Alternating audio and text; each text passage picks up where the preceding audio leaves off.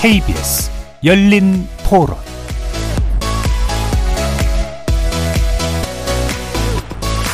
안녕하십니까. KBS 열린 토론 배종찬입니다.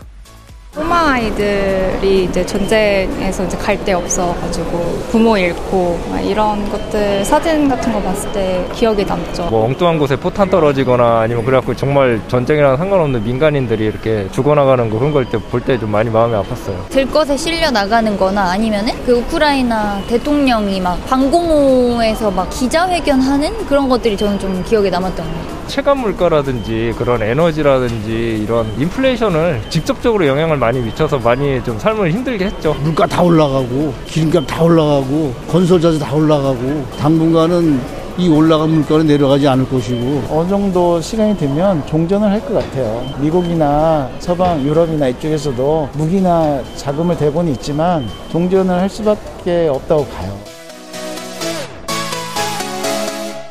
그래서 만난 시민 여러분들의 목소리 어떻게 들으셨는지요? 지난 토요일이었죠. 2월 24일은 러시아가 우크라이나 수도 키이우를 침공하면서 시작된 러시아 우크라이나 전쟁이 시작된 지 2년째 되는 날이었습니다. 당초 러시아의 압승으로 끝날 거란 전망이 무색하게도 이 전쟁은 장기전으로 흘러가고 있는데요. 초반 결사항전을 펼치던 우크라이나의 기세가 최근에는 좀 꺾였다는 분석도 나오고 있습니다. 러시아 우크라이나 전쟁 2년이 가져온 변화와 앞으로의 이 전황 세 분의 전문가와 함께 전망해 보도록 하겠습니다. KBS 열린 토론 지금부터 시작합니다. 치열한 토론 속에서 더 나은 세상을 찾아갑니다. 올바른 세상을 만드는 첫 걸음. 평일 저녁 7시 20분 KBS 열린 토론. 오늘 토론 함께 해주실 세 분의 전문가 소개합니다. 박종수 전 북방경제협력위원장 나오셨습니다. 어서 오십시오. 네, 안녕하십니까. 재성훈 한국외대 노학과 교수님 자리해 주셨습니다. 어서 오십시오. 안녕하십니까. 하영식 국제분쟁 전문기자님 나오셨습니다. 어서 오십시오. 네.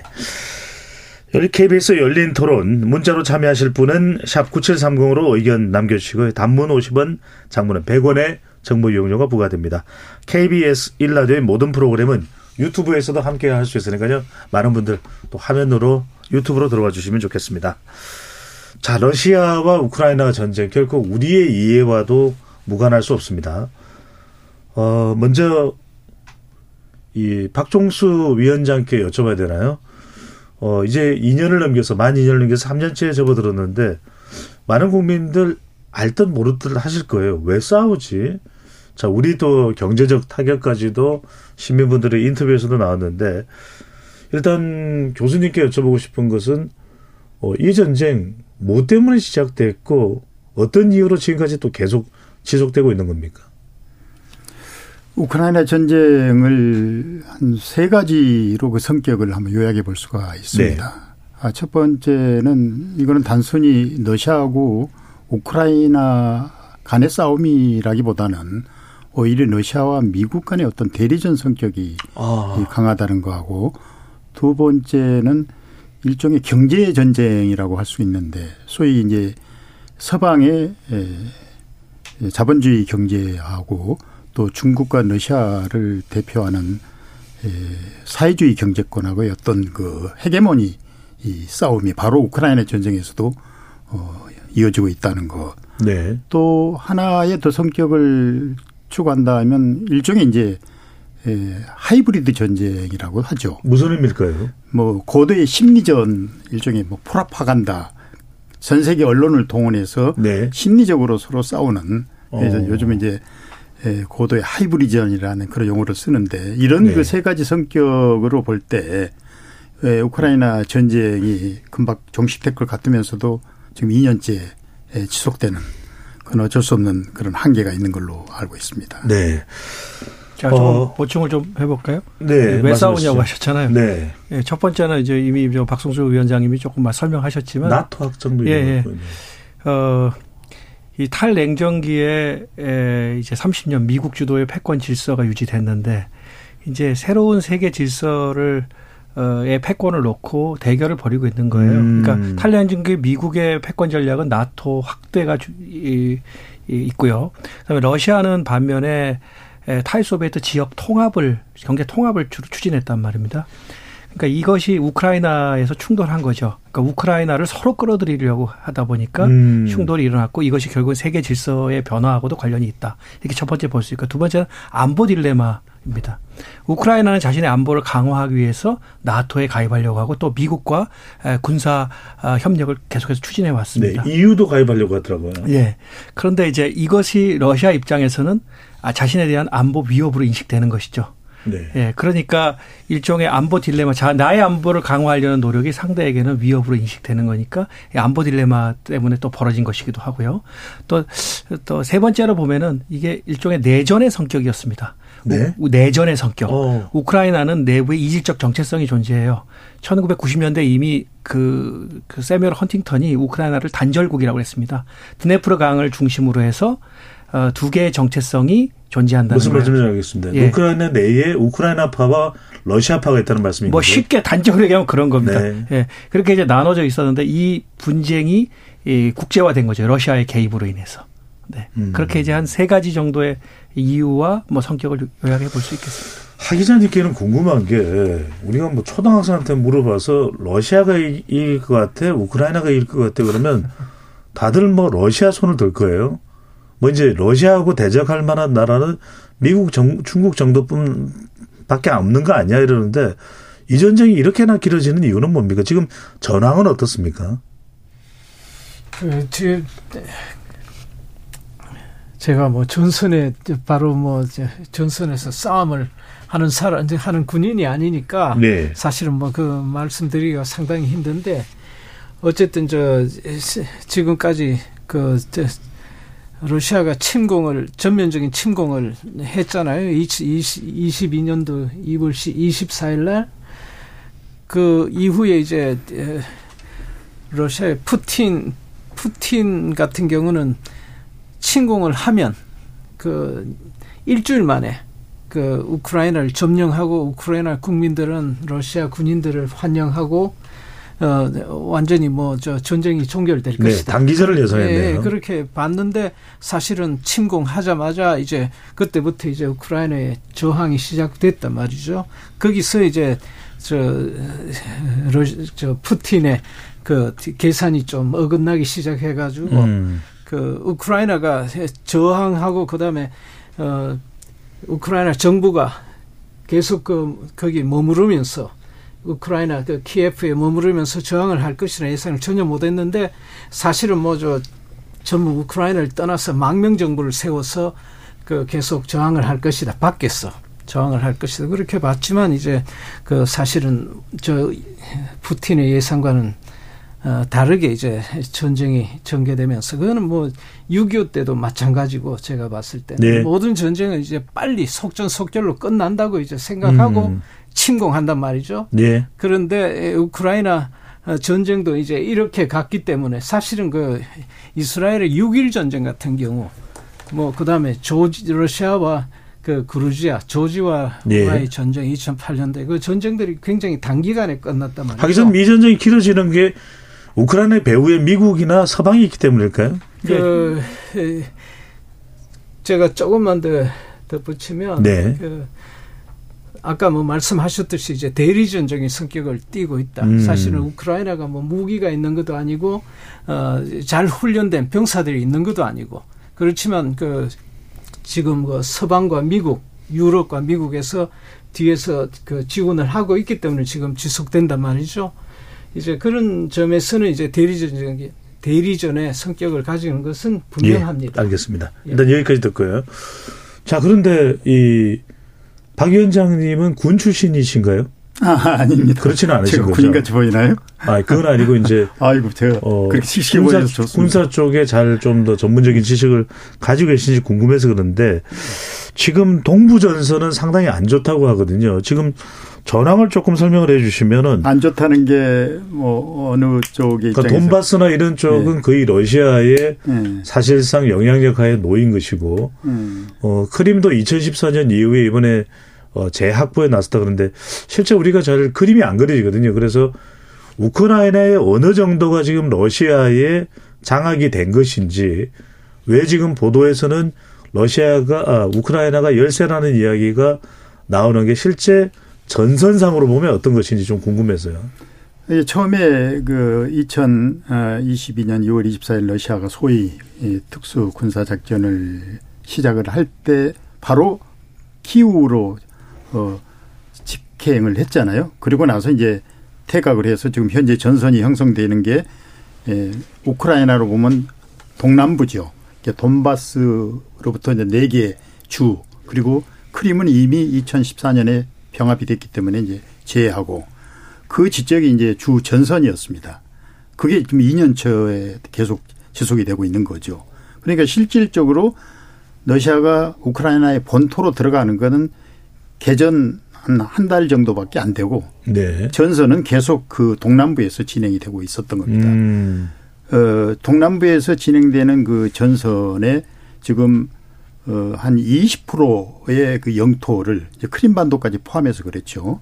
어, 러시아가 사실 지금 장악을 한 거예요. 이 전쟁 시작한 이후로 러시아가 우크라이나의 전체 영토 중 20% 정도를 더 예. 가져갔다 이렇게 보면 되나요? 그렇죠. 더 가져간 것은 아니고 2014년에 이미 병합된 크림반도를 크림반도가 포함해서 20% 정도. 포함해서요. 그러니까 네. 크림반도 누적된 그렇죠. 이 지배 영토가 예, 약한20% 20% 정도 된다. 그리고 이제 다섯 개 지역에 걸쳐 있다. 예. 예. 그리고 그 제가 봤을 때 그 2014년도 말씀하셨는데 그 당시 벌써 전쟁은 시작되고 있었거든요. 예. 그 동남부 전선에서 그 돈바스 뭐 루한스크 뭐 도네츠크 뭐 이- 여기서 이제 벌써 그 우크라인과 우크라이나와 그 저 반군들의 전쟁이 시작되고 있었고 반군들을 러시아 지원하고 있었고 예.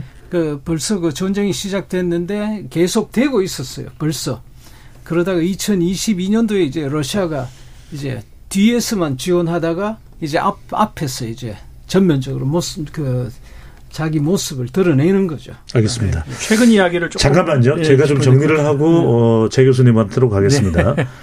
어, 실제 이제 우크라이나를 보면은 상당히 이 영토가 넓은 국가 중에 하나입니다. 또 러시아와는 상당히 가까운 국가였는데 지도를 이렇게 내려다 볼 때 서부와 동부로 보면은 이 동부 쪽은 사실상 영해, 러시아의 영향력이 상당히 있는 지역이었고 어, 그 외에 이제 흑해로 가는 곳이 크림반도인가요? 네. 그렇죠. 바로 그 크림반도가 상당히 요충지가 되는데 어, 그곳까지도 2014년에 의해서 이번에 또 재확인되는 또 영토로 강화되는 러시아 영토로 이제 강화되는 그런 상황인데 제 교수님 하- 하고 싶은 말씀 해 주시고 자 시간은 푸틴 편이라는 말이 나옵니다. 2년여가 지났는데 사실상 우크라이나가 미국의 지원을 받아서 무기도 참 많이 쓰고 뭐 드론도 쓰고 많이 쓰긴 썼는데 결과적으로는 러시아를 넘어서기가 상당히 어렵다.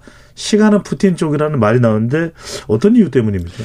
아까 말했던 거 두 개를 첨가해서 말씀드리겠습니다. 네. 일단은 미국은 아프간에서 20년을 싸웠는데 아무것도 못 가지고 나왔죠. 그러니까 현대전에서 객관적인 전력만으로 전쟁이 결정되는 것이 아니다라는 거. 음. 그리고 러, 우크라이나와 러시아의 단순한 대결이 아니고 서방 전체와 러시아의 대결로 봐야 된다. 예. 이런 부분을 먼저 말씀드리고요. 그다음에 어 지금 현재는 며칠 전에 그러니까 2월 17일 날 아우디 이웃가가 점령됐죠. 돈바스 지역에. 이 지역을 점령한 건 되게 중요한 부분이라서 제가 조금 말씀드리는데 무슨 이유 때문일까요? 마리인카가 12월에 이 점령됐어요. 돈바스 지역에서. 이 마리인카하고 아우디 이웃가는 에, 친러 반군들이 2014년부터 장악하고 있던 중심지인 도네츠크에서 불과 한 20km 정도 떨어진 지역이에요. 20km 정도. 근데 이 지역이 굉장한 요새화가 돼 있고 또 전진 기지화가 돼 있었습니다. 예. 그래서 도네츠크를 계속해서 공격하는 그런 전진 기지 역할도 하고요. 러시아의 방어를 효과적으로 어, 막는 그런 어, 요새 역할을 했거든요. 그래서 콘크리트 구조물도 많고 또 지하 통로도 있고 뭐 이런 이런 곳입니다. 그런데 이 지역을 러시아가 한 4개월 정도 그 공격해서 결국 점령을 했는데 이 지역이 점령되고 난 이후에는 자연적 장애물이 거의 없습니다. 아. 드네프르 강에 이를 때까지 자연적 장애물이 없기 때문에 러시아가 벌써 이 이후에 두 개 이상의 마을을 점령했습니다. 예. 그러니까 러시아의 진격 속도가 훨씬 빨라질 수 있다는 거죠. 이 점을 꼭 짚고 싶고요. 네. 시간이 갈수록 우크라이 저 푸- 시간은 푸틴 편이다.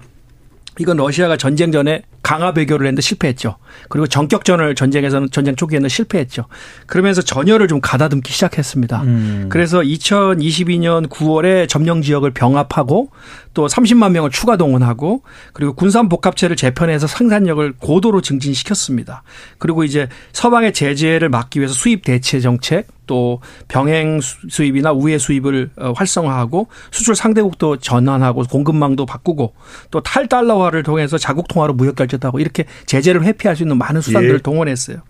그러니까 어, 시간이 푸틴 편인 이유는 첫째 병력 면에서 50만 명 이상의 현재 지원병을 확보를 했고 두 번째로는 아까 조금 전에 말씀드렸다시피 무기와 탄약 생산량이 비약적으로 증대가 됐어요. 그리고 세 번째는 경제 제재에 대한 장기적 대응책을 마련했다 이렇게 볼 수가 있겠습니다. 별 반면에 제재가 효과가 없다는 거네요. 러시아에 대한 제재. 근데 한번 생각을 해보면 전개 제재가 북한도 이란도 쿠바도 굴복시키지 못했습니다. 음. 근데 러시아는 냉전 시절에 유일하게 자급하지 못하는 게 하나 있었어요.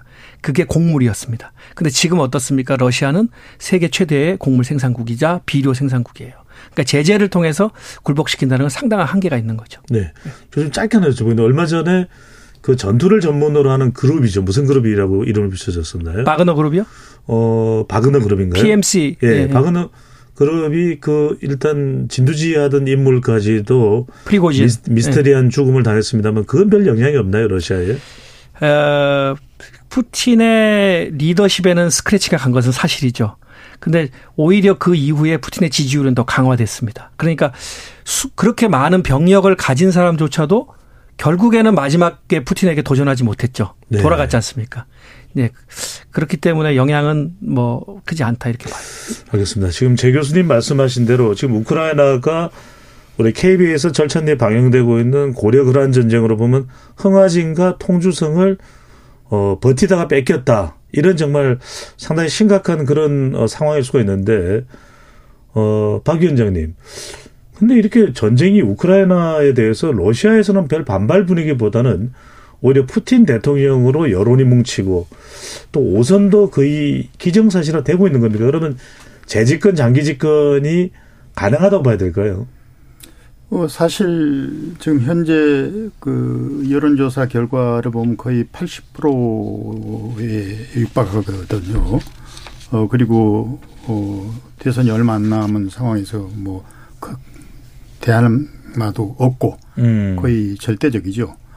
어, 기본적으로 러시아는 이 광활한 영토지잖아요. 전 세계에서 가장 큰 나라잖아요. 예. 어, 그리고 또 무수한 그 외국과의 그 싸움이 이- 있었고 역사적으로요. 그리고 또 다민족 국가고 그러다 보니까 어, 제정 러시아 이후 현재까지 강한 리더십을 원하는 게 일반적인 국민들의 바람입니다. 음. 어, 그러한 그 국민들의 여망을 어떻게 생각하면 푸틴이라는 인물이 예, 잘 예, 어필을 해줬다는 어, 이런 그 시대적 상황을 한번 우리가 상정해 볼 수가 있고 또 하나가 네. 이번 우크라이나 전쟁이 일어나서 그 국민들이 먹고 사는데 힘들면 모르는데 경제가 의외로 지금 좋거든요. 어. 어, 지금 작년 2023년 어, 경제 성장률이 3.5%입니다. 어, 오히려 오히려 전쟁 어, 을 치르고 있는 나라가 전쟁을 치르지 않는 서방 국가보다도 좋은 거죠. 지금 허. 유럽 같은 데 보면 독일은 0.1%예요. 경제 성장률. 영국 같은 데 0.6%고. 지금 유럽이 아주 그 최악의 상황이거든요. 그런데 러시아는 오히려 좋은 거죠. 그러다 보니까 국민들이 불만이 별로 없습니다. 다만 어, 전쟁을 하는데도 불구하고 그렇죠. 장기 집권을 하는데도 불구하고 강력한 러시아 리더십을 견인하고 있으니까 오히려 푸틴 대통령의 인기가 높은 거네요. 사실 그렇죠. 그리고 이제 러시아인들한테 하나 남아 있는 어떤 그 정서적인 거라면 어, 소련이 해체되는 과정에서 어, 슈퍼 파워가 무너진 데 대한 그 자존심에 대한 어떤 그 어, 보상 이걸 갈망하고 있었는데 오히려 우크라이나 전쟁을 계기로 해서 어, 처음에는 좀 열세인 듯 알았더니 오히려 서방하고 잘 싸우는 이 모습에 국민들은 오히려 열광을 보내는 어, 이런 또 측면이 있는 거죠. 알겠습니다. 그렇다고 해서 고민이 없는 건 아닐 겁니다. 하 기자님. 이 최근 우리 KBS 외신 관련 보도를 통해서도 집중적으로 조명되는 이름이 나발리입니다. 근데 이 이름을 좀 잘 모르, 이 인물에 대해서 잘 모르시는 우리 청취자분들도 계실 수 있으니까 짧게 좀 설명해 주시고 이 인물이 어떤 인물이길래 그리고 최근에 이제 석방되기 직전에 타살됐다 이런 또 전언까지 뉴스로 전해지고 있는데 이 나발리의 타살이 타살 의혹입니다. 일단은 어 이번 프랑 어, 러시아 대통령 선거나 푸틴에게 뭔가 타격이 될까요?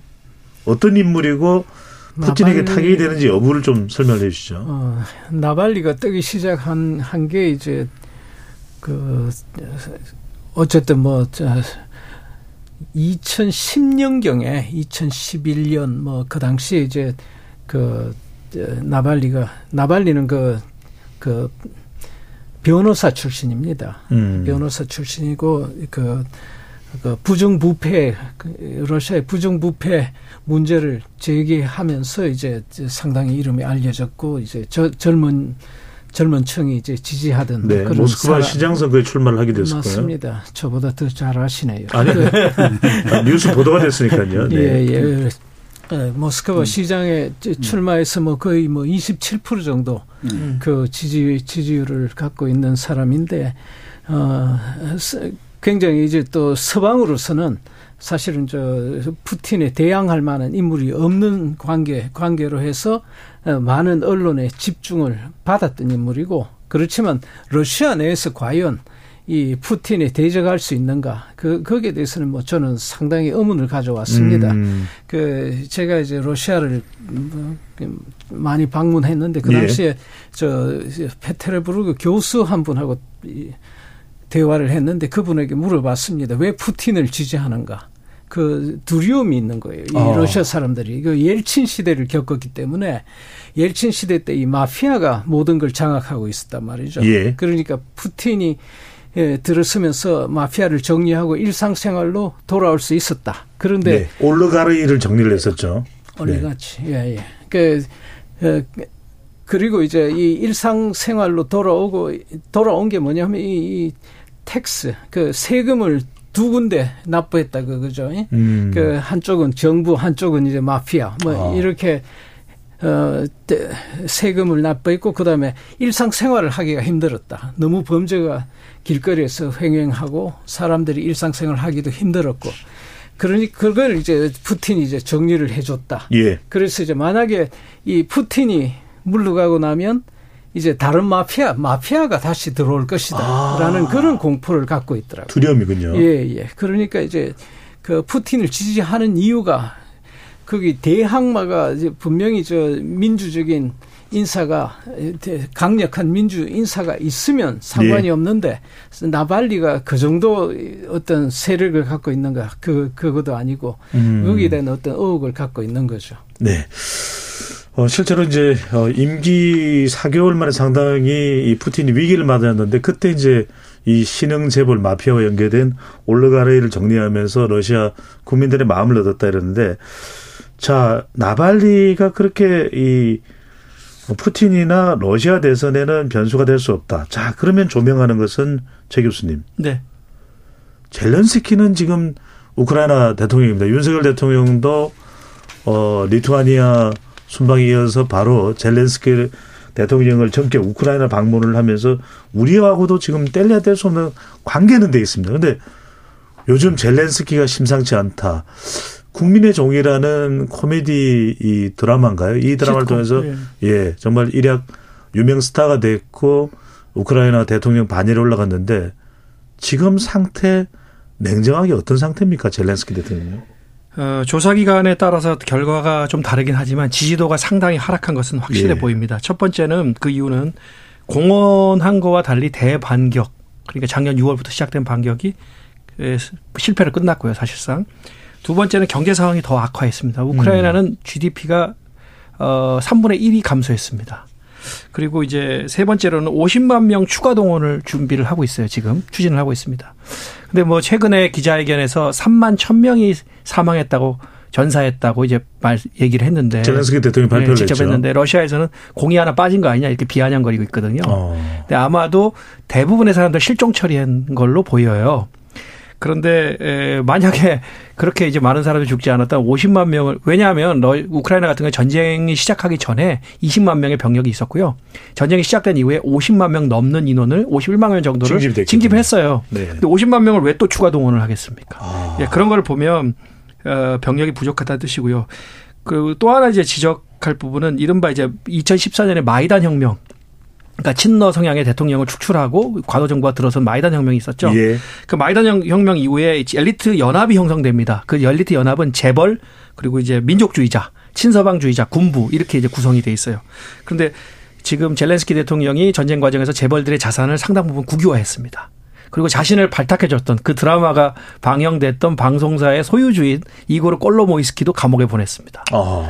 그러다 보니까 재벌들이 굉장히 아우성을 치고 있죠. 수밖에 예, 반발을. 하고 있죠.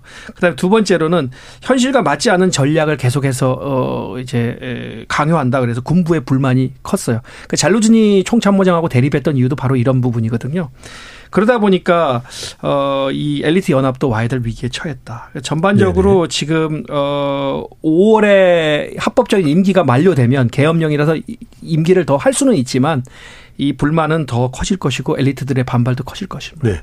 방금 전에 이재 교수님 말씀하셨는데 박 위원장님. 예. 이 우리 화면으로도 이 얼굴을 본 분들도 계실 거예요. 잘루 잘루지. 총- 총사령관이 상당히 이렇게 엄중한 표정으로 이렇게 착 시선을 하는 내다보는 그런 장면들도 많이 연출됐는데 경질했습니다. 이건 젤렌스키 대통령이 뭔가 정말 어 전선에서의 실패가 원인이 된 겁니까? 아니면 젤렌스키 대통령의 책임을 총사령관한테 떠넘긴 걸로 봐야 될까요?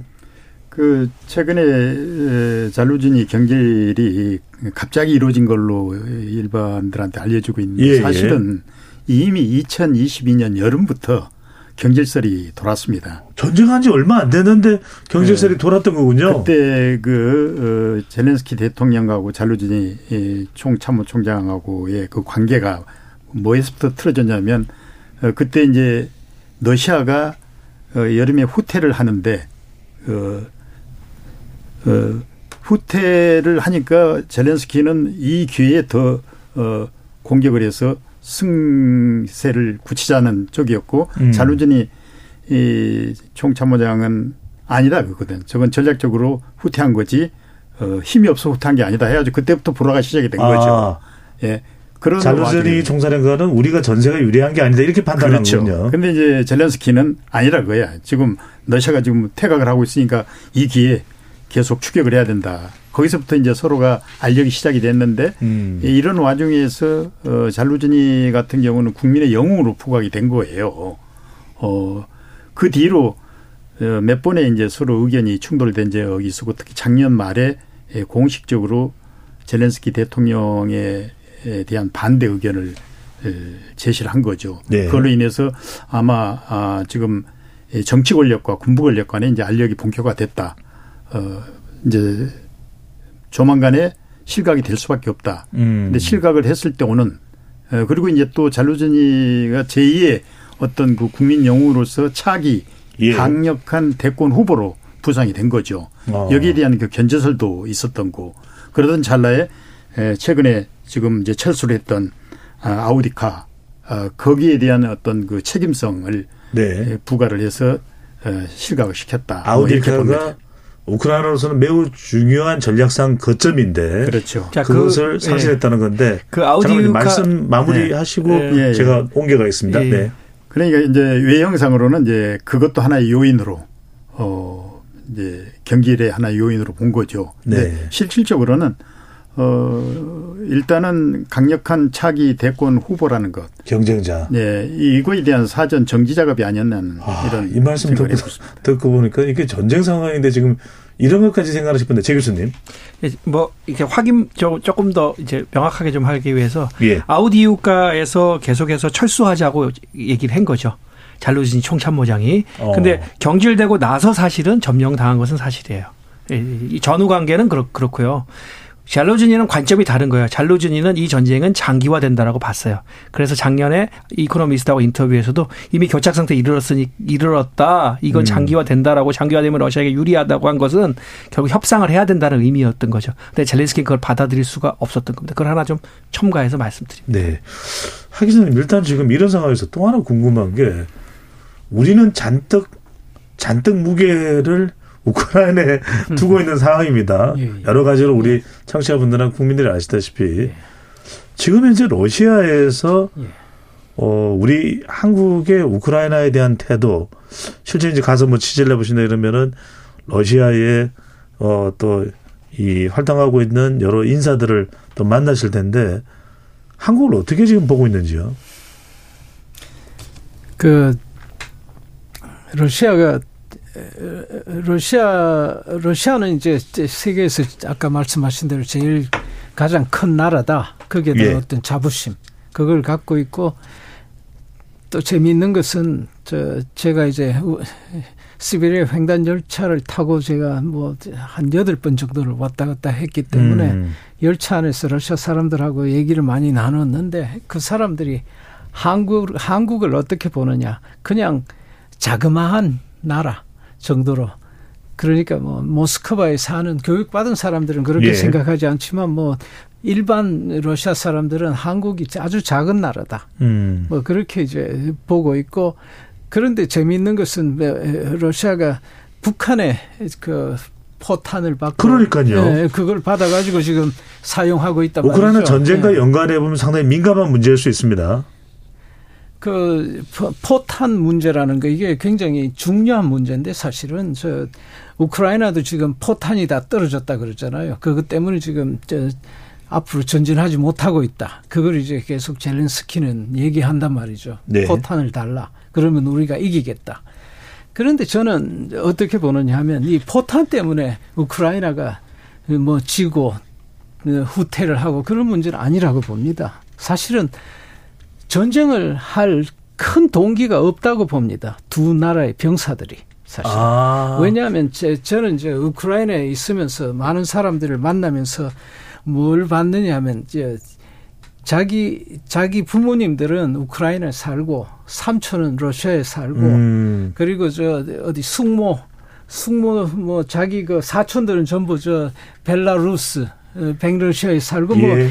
전부 뿔뿔이 흩어져 있는 거예요. 뒤섞여 있네요. 예, 네. 자기 할아버지는 또 러시아에 살고 자기들은 이제 매일 그러니까 뭐 연락을 하고 전화를 하다가 갑자기 이제 그 그때 메이단 혁명 2014년도 그 발생하면서 연락이 끊기는 거예요. 음. 그러면서 어 정치적인 견해 때문에 이제 서로 이제 적이 돼, 돼 버리는 그런 상황이 오고 그 병사들도 이제 서로 이제 총을 겨누고 싸우고 하면서 어떤 병사들은 우리 친척인데 내가 싸울 수 있느냐 또 어떤 병사들은 뭐 자기 자기 형제가 죽고 하니까 또 정오에 차서 알겠습니다. 뭐뭐 그런 어떤 상황들 뭐제 이렇게. 교수님 이거 네. 어떻게 봐야 될까요? 지금 상당히 우리가 민감한 부분은 경제적인 요인은 일단 둘째치고 우크라이나 재건 관련해서 오히려 상당히 기대감을 높이고 있는데 일단 북한과 러시아가 바짝 이 우크라이나 건을 가지고 밀착했습니다. 이게 지금 어, 북러 관계에 미치는 영향 또 한반도의 지정학적인 영향 어떻게 될까요?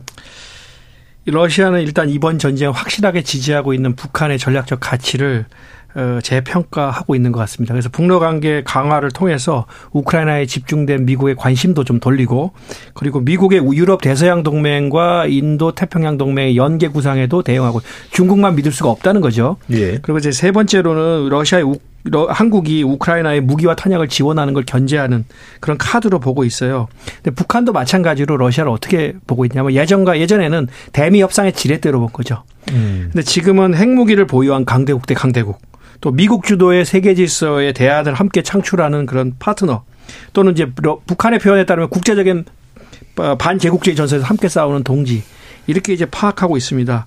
그래서 북러 관계가 강화가 어, 되는 것은 사실이지만 여전히 러시아는 한국과의 관계 유지하기를 또 원하기도 해요. 음. 그러니까 우리의 스탠스를 너무 어, 그 뭐라 그럴까요? 이제 러시아의 적대적인 관계를 형성하는 형성할 할 수 있는 그런 어 그런 뭐랄까 정책을 예, 가능한 한 예. 지향하고 예. 관계를 좀 관리할 필요는 있을 것 같습니다. 예.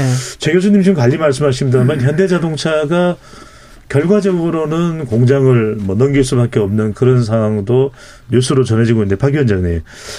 자, 한러 관계가 지금 뭐 군사 안보적인 것도 없을 수는 없겠지만 지금 경제적인 영향도 있고 실제 지금 우리가 우크라이나 전쟁을 통해서 북러 밀착으로 인해 한러 관계가 어, 받고 있는 영향의 정도 가장 또 치명적인 어, 지점은 어디라고 봐야 될까요?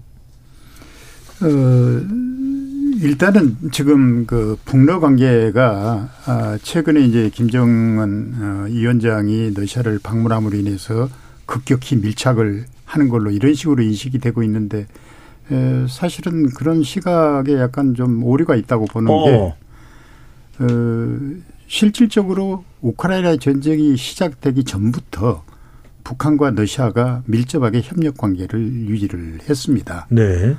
어, 예를 들어서 2022년 1월 5일부터 이제 북한이 미사일을 발사하기 시작을 했잖아요. 그리고 현재까지도 폭축 노르기 하듯이 뭐 사흘이 멀다 하게 발사를 하는데 계속 도발을 하고 있습니다. 네. 그때 그리고 나서 이제 본격적으로 러시아가 특수군사 작전을 2월 24일 시작을 했잖아요.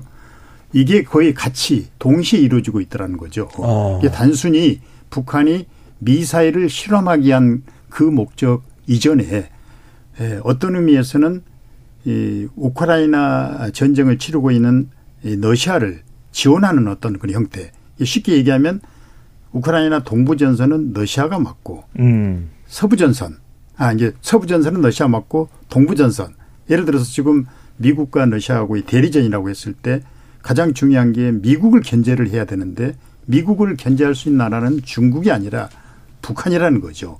그래서 북한이 계속 미사일을 쏘대면서 일종의 미국을 이 발목 잡는 자극하면 자극하는 이런 그 역할을 해왔고 그런 의미에서 이제 처음부터 저는 어 북한과 러시아가 안보의 역할 분담을 했다. 음. 그렇다면 이게 뭐 이번 우크라이나 전쟁을 계기로 해서 그런 거냐? 저는 그 이전부터 이미 관계는 매우 돈독했다고 봅니다.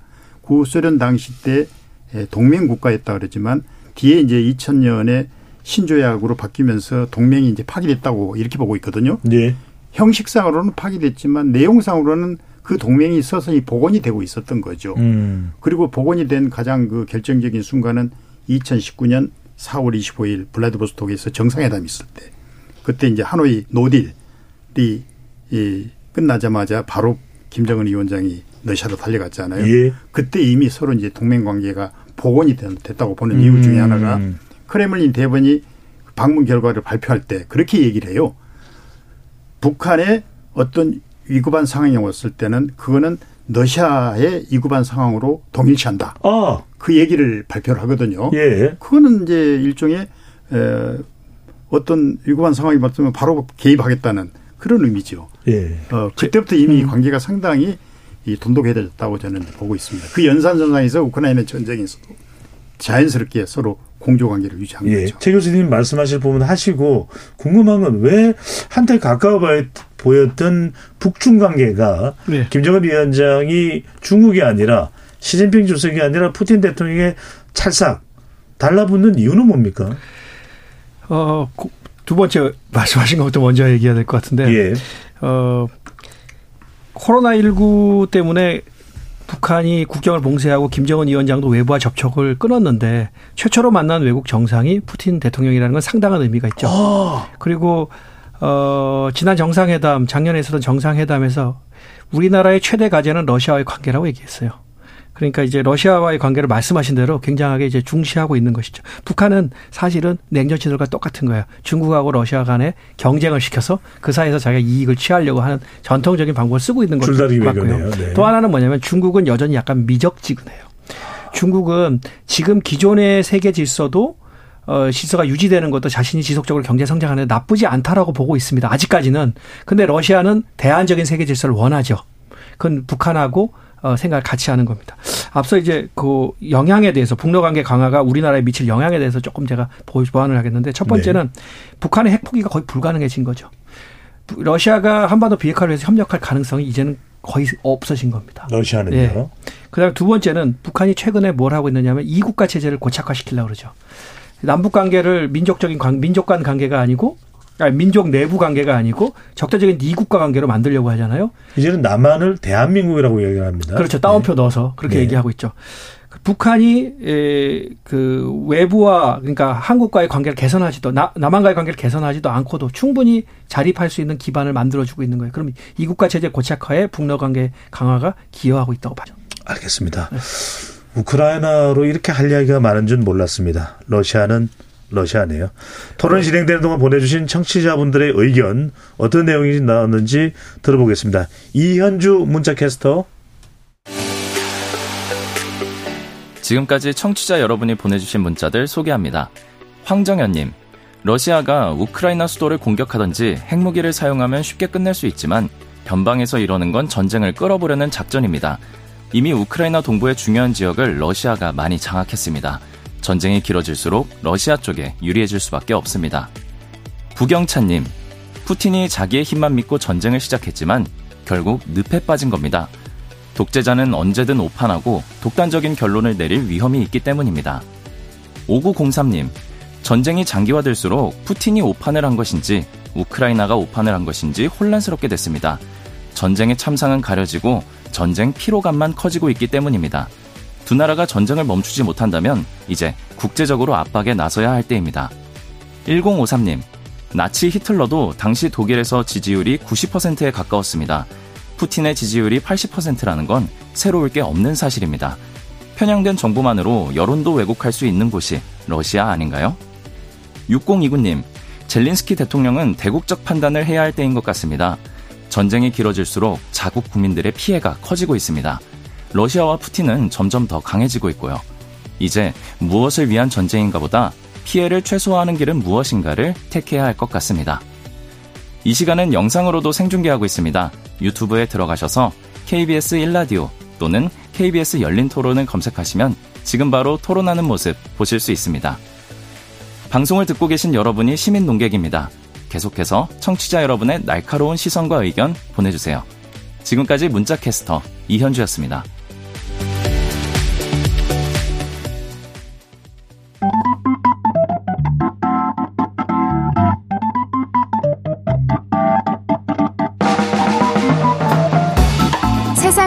바꾸는 질문 열린 토론이 시작합니다. KBS 열린 토론은 언제나 열려 있습니다. 단문 50원, 장문 100원의 유료 문자 샵9730 그리고 KBS 어플리케이션 콩으로 여러분의 의견을 남겨주세요. KBS 열린 토론 2부 이어가겠습니다. 러시아 우크라이나 전쟁 2년을 돌아보면서 과연 우리 외교는 우리 경제는 어떻게 가야 될지 또 함께 엮어서 살펴보겠습니다.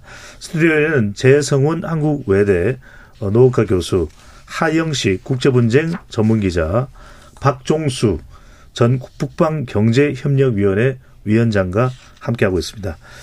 하 기자님 궁금한 게 지금 일단 우리가 일부에서 살펴본 내용을 보면은 우크라이나 러시아 전쟁에서 우크라이나가 상태가 안 좋고 또 지금 젤렌스키 대통령의 리더십에도 조금 흠집이 나고 있는 그런 상황입니다. 근데 이제 자꾸 서방을 향해서 원조해달라, 원조해달라. 이렇게 이야기를 하고 있는데 미국도 뜨뜻미지근하고 독일이나 프랑스나 영국 등 다른 국가들도 아주 적극적이지는 않아요. 심지어는 이웃 국가인 폴란드도 최근 들어서 좀 거리를 두는 것 같은데 어떻게 봐야 될까요?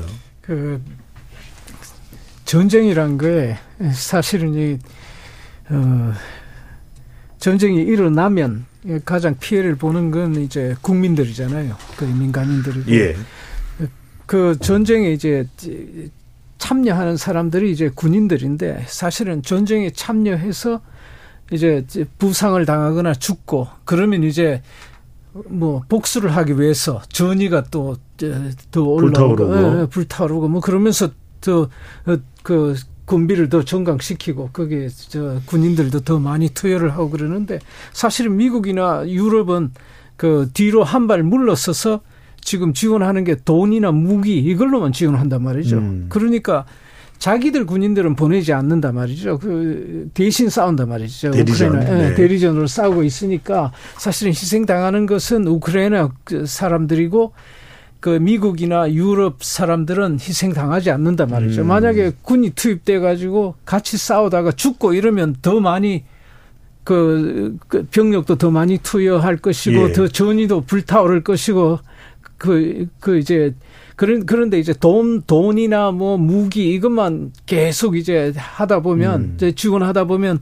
나중에 되면 식는단 말이죠. 대리전의 한계가 드러나는 거군요. 그 예를 들어 이제 베트남 전쟁 같은 경우는 뭐 미국이 들어가서 직접 싸웠잖아요. 어. 그러니까 30만 명까지 들어부었단 말이죠. 베트남 전쟁에. 예. 그러니까 계속 전의가 불타오르다가 물론 뭐 당연히 그 위험 어, 리스크가 있죠. 그 국내에서는 자기 나라 국민들이 왜 거기 가서 싸우느냐. 음. 그러니까 이제 다시 그 국내 정치 상황이 안 좋으니까 다시 이제 뭐 한 발 빼게 되고 뭐 이런 예. 이제 과정을 거친단 말이죠. 전, 전쟁이란 게.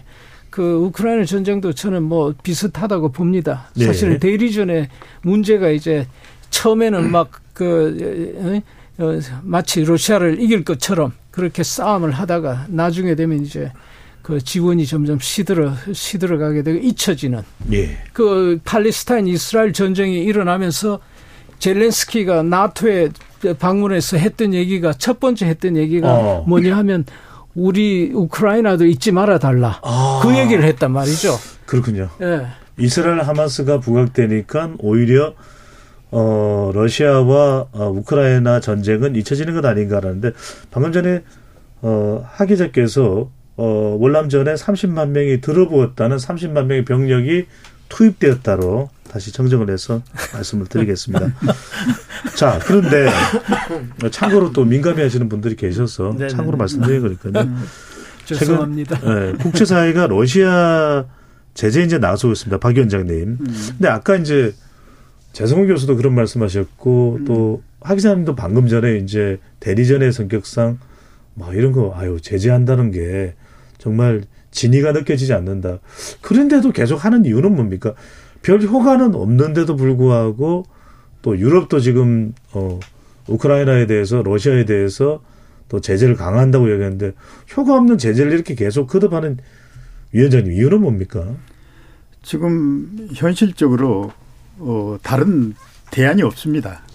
어말 그대로 군대를 파견할 수도 없고 그렇다고 해서 우크라이나가 원하는 어, 장거리 미사일을 공유할 수도 없고 공유하는 순간 어, 이거는 이제 핵 전쟁이나 3차 대전으로 음. 갈수 있는 그 위험성이 있고 그러니까 현실적으로 어, 가장 가용 가능한 게 이제 경제 제재인데 어, 그 동안에 무려 열 두 차례 거기 옛날 러시아 원유 어, 배럴당 60달러 이상은 안 된다고 G7이 결의했던가 하면 13차례를 한 거거든요. 이번에 예. 14번째요, 따져보면. 제재가요? 제재.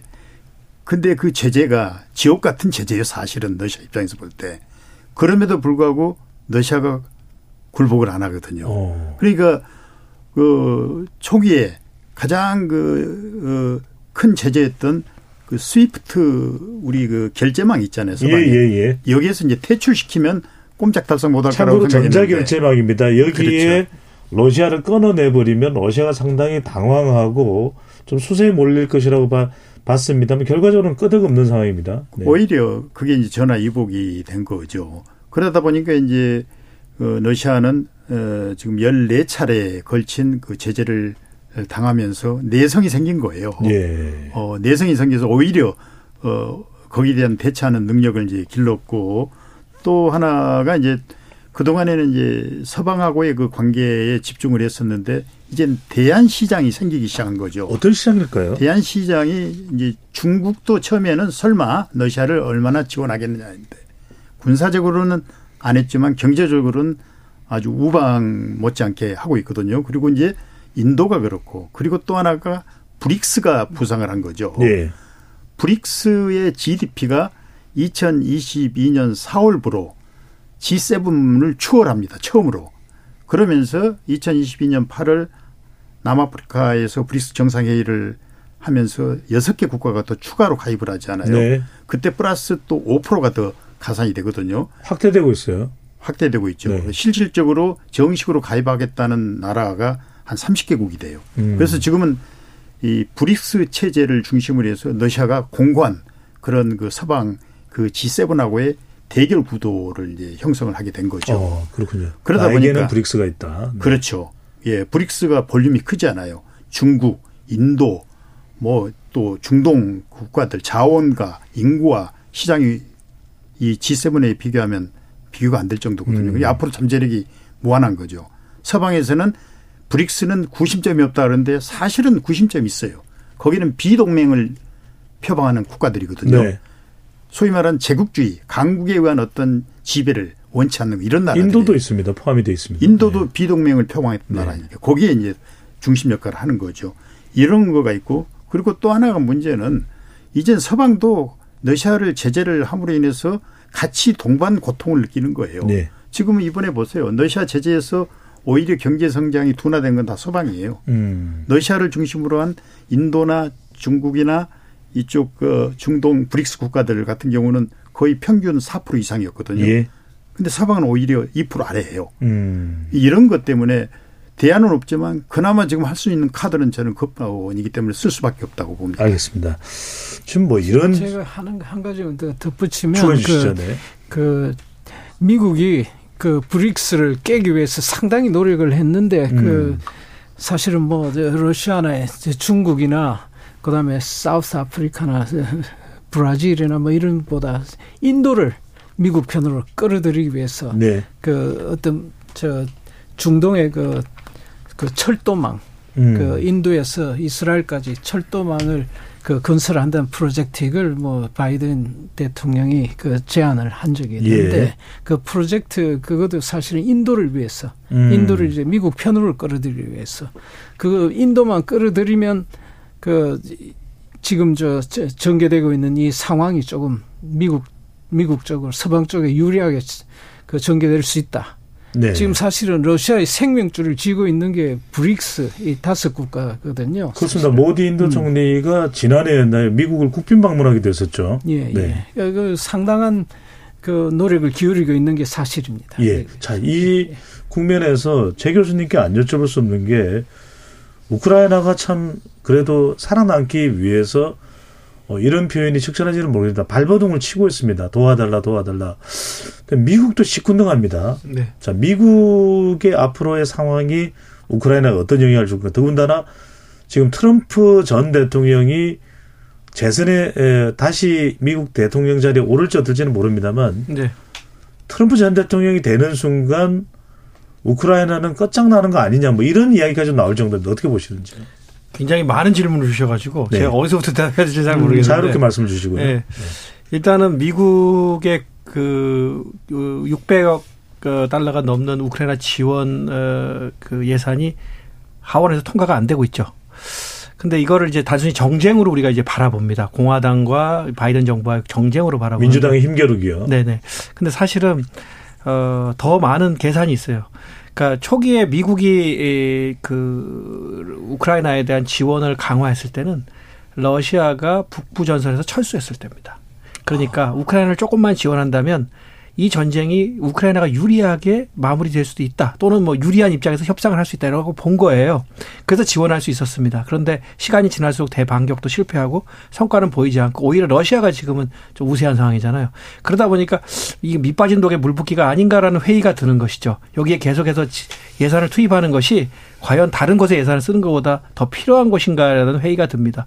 그러니까 투자 대비 효과가 얼마나 있느냐를 보는 거죠. 사실 투자 투자의 개념을 제일 먼저 쓴 것은 바이든 대통령이에요. 음. 우크라이나 지원 예산을 통과시켜 달라고 하면서 그것이 미국 안보 미래 미국 안보를 위한 가장 현명한 투자라고 했습니다. 그러니까 이제 그런 관점에서 봤을 때 에, 단순히 그걸 정쟁으로 볼 수 없다. 근데 트럼프도요. 트럼프 후보도 이런 거예요. 우리가 어, 예산을 쓰고 집중해야 될 것은 오히려 중국 어, 중국과 어, 중국이 진정한 우리의 그 라이벌인데 계속 중국을 때리기를 합니다. 예, 그런데 왜 엉뚱한 곳에서 우리의 사활적 이익이 걸려있지 않은 곳에서 힘을 쓰고 있느냐라는 것이죠. 그러니까 결국 이제 어느 곳에 더 투자를 해야 되느냐의 문제인 거고요. 유럽 국가들 같은 경우에는 이미 뭐 박정수 위원장께서 많이 말씀하셨지만 대러 경제 제재와 우크라이나 지원 때문에 큰 손실을 보고 있어요. 그리고 에너지도 굉장히 비싼 가격에 러시 저렴한 러시아 에너지를 덜 수입하고 서방 다른 국가로부터 에너지를 비싸게 사고 사고 있습니다. 그래서 경쟁력이 많이 약화를 됐고요. 약화됐고 또 어, 자국의 탄약고와 무기고가 비어서 비싼 미국 무기를 또 사야 되는 그런 상황이기도 합니다. 게다가 폴란드, 체코, 헝가리 이런 나라들은요. 흑해 곡물 협정이 파기가 되면서 저렴한 우크라이나 농산물이 자국 시장에 그 뿌려지면서 어 굉장히 농민들이 시위를 하고 있어요. 그러니까 아. 지금 폴란드 우크라이나 국경을 어, 폴란드 농민들이 막고 있는 상황입니다. 지금 현재가. 그리고 이제 전쟁이 이 어느 정도 마무리가 된다 그러면 어, 예를 들어 뭐 우크라이나가 뭐 EU라도 가입을 하게 되면 더 나아가서 폴란드, 체코, 헝가리에 있는 독일 기업의 공장들이 대거 인건비가 싼 우크라이나로 이전할 가능성이 높습니다. 음. 그러니까 시간이 지나니까 초기에는 우크라이나의 방어력에 기대도 걸기도 하고요. 또 정의를 실현하기 위해서는 우크라이나를 지원하는 게 맞다라고 했다면 이제는 명분의 시간이 가고 실리의 시간이 찾아온 겁니다. 그러니까 음. 고민에 더 빠지고 있는 것이죠. 네. 그래서 아까 그 말씀하신 중에 그 어, 미국 미국이 이제 지금 현재 상황에서 저 지원을 아주 더디게 하고 지금 네. 그걸 지연시키고 있다. 그 말씀을 하셨는데 그 원인을 저는 어떻게 보느냐 하면 미국의 힘이 많이 약화됐다. 이전에 음. 비해서 음. 2000 그때 그 2003년도 우크라 저, 저 이라크 전쟁이 났을 물론 저도 뭐 이라크 전쟁 때 음. 가본 적이 있는데 예. 그 당시에 람스펠드가 이제 그때 국방장관이었는데 그 사람이 무슨 얘기를 했느냐면 우리는 두 개의 전선도 감당할 수 있다. 음. 그때가 이제 미국이 최전성기였습니다. 아들 부시 대통령 시절을 말씀하시는 거죠? 네. 맞습니다. 네. 그때가 미국이 두 개의 전쟁도 감당할 수 있었던 그 정도의 능력을 갖고 있었는데 그 힘이 계속 그 약화되면서 지금은 전쟁을 하나밖에 할 수 없습니다. 그 지금 팔레스타인 어, 이스라엘 팔레스타인 전쟁이 지금 진행되고 있는 상황 그다음에 뭐 후치 하마스, 네. 어, 후치하고 또 전쟁이 되고 있고 예민 방 예멘의 방군 후티를 말씀하시는 예, 겁니다. 맞죠. 네. 그 일대 이제 중동 일대 그 전쟁을 또 통제를 해야 되는 뭐 그런 상황인데 우크라이나 전쟁까지 이 감당을 해야 되는 이 부담감이 있단 말이죠. 그래서 지금 현재 그 이스라엘이 먼저냐, 우크라이나가 먼저냐, 뭐 이런 논쟁까지도 지금 벌어지고 있단 말이죠. 미국 정치 정치인에서는 음. 그러니까 옛날 같으면 두 개 다 지원했단 말이죠. 예. 강했으니까 많아 많으니까 풍족하니까. 그런데 지금은 한쪽을 선택해야 된단 말이죠. 조금 그렇다고 우크라이나를 완전히 포기할 수도 없고 지금까지 음. 지원을 해왔는데 완전히 발을 뺄 수도 없고 그러니까 이제 서서히 이제 빼는 모습으로 이제 그 시그널을 주는 거죠. 계속 아, 우크라이나로. 지금 하 기자님이 이 말씀이 중요합니다. 미국이 서서히 발을 빼고 있다. 실제로 트럼프 전 대통령은 내가 집권하고 내가 당선된다면 러시아 우크라이나 전쟁을 바로 종식시켜야 되는 얘기를 하는데 일단 시간적으로 어, 박 위원장님 어떻게 될까요? 올해 내로 러시아 우크라이나 전쟁이 종식되는 상황으로 갈 거. 이게 뭐 정전이 됐든 무엇이 됐든 간에 그리고 어, 그 결과는 두 나라가 어떤 모습일까요? 우크라이나와 러시아. 전쟁이 끝났을 때 러시아가 성자고 우크라이나가 패자가 되는 것인가? 그렇다면 젤렌스키와 푸틴의 운명은 어떨까? 이런 부분도 궁금해지는데요. 지금 이제 우리가 예상해 볼 수 있는 앞으로의 그 시나리오를 몇 가지로 한번 정리해 볼 수가 있는데 이제 지금까지 해왔듯이 2년 동안 해왔듯이 계속 소모전적으로 갈 것인가? 음. 현재로 본다면 현실적으로는 그게 계속 이어질 것 같거든요. 왜냐하면 지금 러시아는 평화협상을 할 준비가 돼 있다고 어, 제안을 하는데 정작 우크라이나가 준비가 안 돼 있다. 러시아는 그렇게 입장을 제기를 합니다. 그 이유는 뭐냐? 우크라이나 젤렌스키 대통령이 2023년 10월 달에 아예 러시아하고는 협상을 안 하겠다고 대통령 포고령으로 네. 서명을 한 거예요. 적어도 우크라이나가 진정성 있게 휴전 협상을 하겠다면 그것부터 해제를 해라. 근데 그걸 아직 안 하고 있거든요. 그래서 지금 현재 상황으로 간다면 계속 소모전으로 갈 수밖에 없다는 거 하나. 두 번째가 음. 이제 러시아 협상 안대로 종전이 될 가능성. 궁금합니다. 러시아는 처음에 어, 우크라이나 전쟁이 시작이 되고 어, 협상에 들어갔던 게 이스탄불에서 했었잖아요. 무려 예. 3차에 걸쳐서 협상을 하는데 그때 제안한 제안이 어, 현재 어, 우크라이나는 나토에 가입을 안 하겠다는 거, 음. 중립국으로 남겠다는 거. 예. 어, 이걸 전제로 해서 어, 협상을 하자고 했고 처음에는 러시아의 제안을 동의를 해서 협상안으로 채택을 했는데 4월 달에 예, 영국의 총리가 우크라이나 방문하면서 그게 바뀌어 버린 거죠. 지난해 4월입니다. 네. 그러니까 2022년 4월이죠. 2022년 4월입니다. 4월이었죠. 그렇지. 개전하자마자 얼마 안 있었어요. 네. 그 결과대로 만약 된다면 그거는 이제 러시아로서는 이제 승리죠. 이 가능성이 있는데 이럴 경우에는 이제 젤렌스키는 어, 아마 이제 정치 망명을 택할 수밖에 없는 이런 상황이 위원장님, 이 나토에 가입하지 않는 것, 우크라이나가 예. 그거 외 영토 같은 건 어떻게 조건이 돼 있습니까? 영토도 당연히 우크라이나는 1991년 독립 그 상황으로 돌아가겠다. 그러니까 크림반도도 반환하라. 그래야지 주고. 협상을 하겠다는데 현실적으로 어. 그거는 제가 보기에는 쉽지 않을 거라 보고 서방에서도 이젠 현재의 그 영토는 인정을 해주는 이런 그 분위기로 지금 가고 있는 거거든요. 그러지 않고서는 네. 협상이 안 될 거라는 거죠. 그리고 이제 최악의 시나리오를 생각해 볼 수가 있는데 예를 들어서 이제 서방이 이 우크라이나의 공격 무기, 특히 이제 장거리 미사일이나 어 전투기를 이 공여를 한다. 그렇다면 이거는 저는 이제 세계 대전으로 비할 수밖에 없다고 봐요. 어. 러시아가 현재 지금 전선이 중동, 중동에서도 지금 이스라엘하고 하마스, 이스라엘에서 또 예멘, 후티 반군 그리고 또 심지어는 어, 이란하고 파키스탄. 네. 그게 이제 더 확산이 된다면 저는 이 극동으로까지도 올 수도 있다고 보거든요. 음. 대만 문제, 한반도 문제도 자유롭지 못하다고 봐요. 이런 상황까지도 고려해 봐야 한다고 봐야 합니다.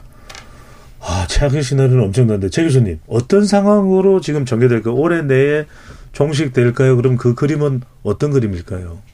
올해 내에 종식은 저는 거의 가능성이 낮다고 보고요. 어. 결국에는 모든 전쟁은 상대를 완전 절멸시켜서 이기는 전쟁은 없습니다.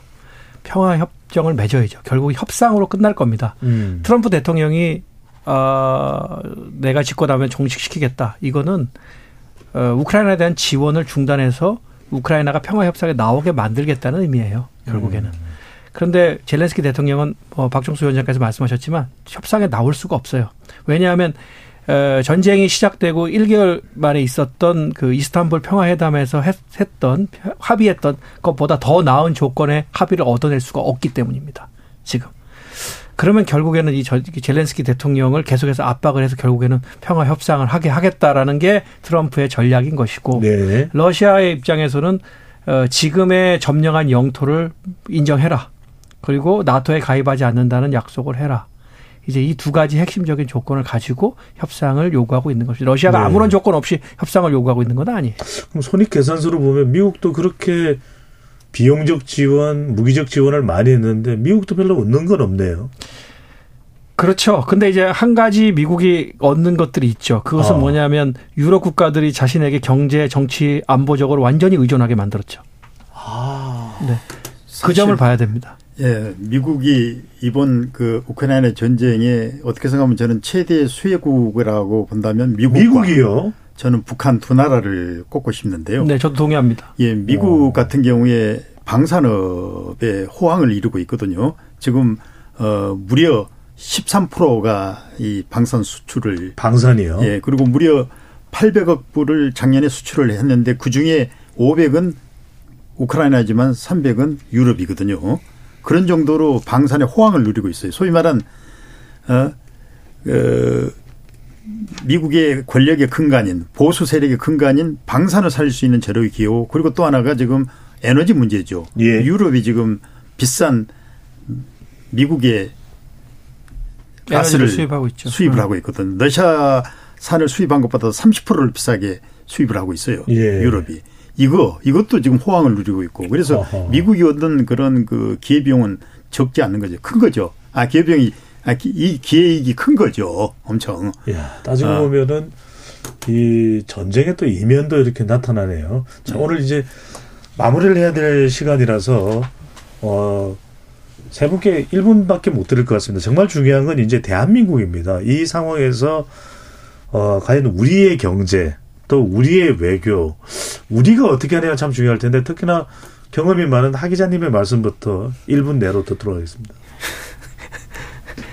그, 이 우크라이나 전쟁, 전쟁이 우리에게 준 교훈이, 교훈이 뭐냐 하면, 제가 봤을 때 그 핵무기라는 문제. 이게 가장 크게 이제 현실적으로 그 드러났다. 그 우크라이나가 핵을 넘겨주면서 러시아가 어, 핵을 독점하고 그, 그 과정에서 이제 지금 전쟁이 일어났다고 보거든요. 사실은 어. 그월 저 저 미어샤이머 교수 어, 시카고대 교수가 이제 30년 전에 이제 그 예견한 게 바로 그 얘기입니다. 예, 핵과 러시아, 관련한. 어, 해- 러시아에 핵을 넘겨주면 반드시 전쟁이 난다. 그 얘기를 음. 했단 말이죠. 그 당시에 30년 전에 그 레포트를 썼는데 그 그게 이제 현실화됐는데 지금 이이 러시아를 전면적으로 공격하지 못하는 이유도 러시아가 핵을 갖고 있기 때문에 공격하지 못한다는 거. 그 다음에 이 문제가 이 우크라이나 일방적으로 공격을 당하면서 제대로 공격할 수 없는 이 상황도 핵 때문이다. 그러니까 한국 여기서도 지금 핵 문제가 지금 그 대중들 국민들 사이에서는 계속 논의가 되고 있다. 뭐 네. 이런 문제. 이게 알겠습니다. 또 정리가 제대로 돼야 되지 않을까 앞으로. 예. 과연 우리는 어떤 정책으로 핵과 관련해서 대응을 해야 될지 이 부분도 주- 중요하다는 말씀 주셨고요. 어, 박 위원장님, 한국의 대응 어때야 될까요? 어, 저는 이제 어, 이번 우크라이나 전쟁이 유럽에 있는 그런 그 먼 나라의 일이 아니라 바로 우리하고 직결되는 그런 문제라고 봅니다. 특히 이제 한반도는 해륙국이면서 분단국이고 그리고 통상으로 먹고 사는 나라이잖아요. 그래서 지정학적인, 지전략적인, 지경학적인 이런 특수한 여건인 거죠. 그런데 지금 우크라이나 전쟁으로 인해서 북방 삼국, 북중러가 지금 견고하게 결속을 하고 있는데 이 세 나라의 공통점은 핵을 보유하고 있다는 겁니다. 예. 어떻게 생각하면 최다 핵을 보유하고 있는 우리 머리에 핵을 쥐고 사는 거죠. 이거를 그렇게 쉽게 생각해서는 안 된다고 봐요. 이번에 우크라이나하고 러시아하고 전쟁하는데 핵 없는 우크라이나하고 핵 있는 러시아하고 싸우면서 기회 있을 때마다 러시아는 핵 사용을 하나의 카드로 뽑아들잖아요. 그러니까 서방에서 알겠습니다. 공격 무기를 지원하고 싶어도 못한 이유는 또 다른 제2의 핵 전쟁이 일어날 이것 때문에 그런 거죠. 네. 그 공식이 한반도에도 적용될 수 있는 가능성 이거를 우리는 항시 염두에 둬야 된다고 봅니다. 제 교수님 1분 내로 마무리해 주셔야 그래야 될될것것 같습니다. 같네요. 한 40초 정도요. 네. 예, 예. 어, 다른 분들이 말씀 안 하신 부분만 얘기하겠습니다. 한러 관계 발전을 장기적인 차원에서 좀 모색해야 될 것 같습니다. 전쟁이 끝나도 저는 상당 기간 대러 경제 제재가 지속될 걸로 보거든요. 그럼 그걸 전제로 해서 관계 발전을 모색해야 될 것 같습니다. 그러니까 전 제재를 하기는 쉽지만 철회하기는 쉽지 않거든요. 그래서 어 그런 명분을 찾기가 어려울 거니까 수출 통제 품목을 최소화하고 절차도 유연화하고 또 다른 품목 서비스 교육과 투자를 확대하는 방안도 모색을 해야 되고 더 중요한 것은 한미일 전략적 공조에 참여한다 하더라도 우리가 정책 결정의 불가피성을 이해시키고 러시아와 전략적 소통을 병행해야만 에, 세계 질서의 변화 흐름에서 한국이 제대로 길을 찾아갈 수 있다 이렇게 말씀드리겠습니다. 네. 러시아 우크라이나 전쟁이 결국 우리에게는 남의 이야기가 아니라는 생각이 듭니다. 잘 대응을 할 필요가 있어 보이고 KBS 열린 토론 이것으로 모두 마무리하겠습니다. 세 분 오늘 말씀 대단히 감사합니다. 고맙습니다. 수고하셨습니다. 지금까지 KBS 열린 토론 배종찬이었습니다.